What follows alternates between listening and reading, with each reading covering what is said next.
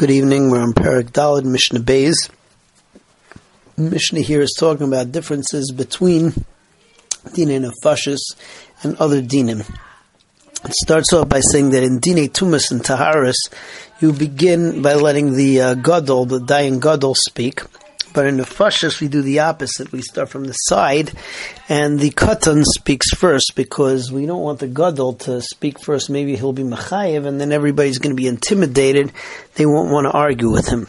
Also, when you're talking about Dine Maminis, so anybody's kosher, a ger or a mamzer, but Dine Nefashis, the Dayanim have to be either kahanim, Yisraelim, Levim, anybody who's kosher to marry Kahuna.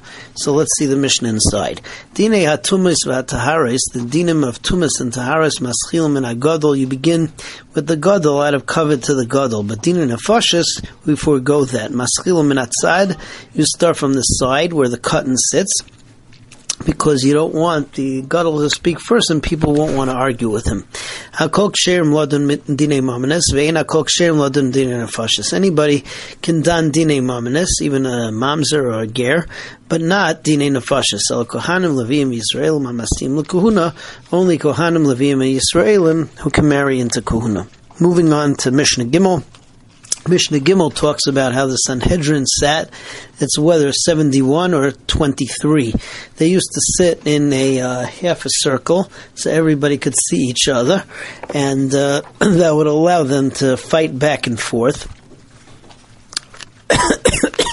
In addition to that, there were two Sefer Dayanim who would uh, write down. One would write down the ones who said Chayev, and the other would write down the ones who said uh, Zakai.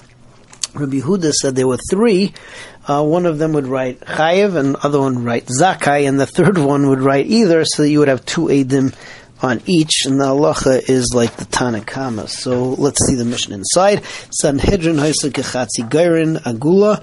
The Sanhedrin sat like a uh, half a circle, a semicircle. Kadesh Yurayan Zeh. There were two scribes who would write down the opinions of the Dayanim, Echad miyamin ve'echad mismal. One would go on the right and the other would go on the left. And one would write the din, the the ones who said Zakai and the other would write down Chayev. Rabbi Yehuda Emer Shloisha, Echad Kaisav Direi Hamazakin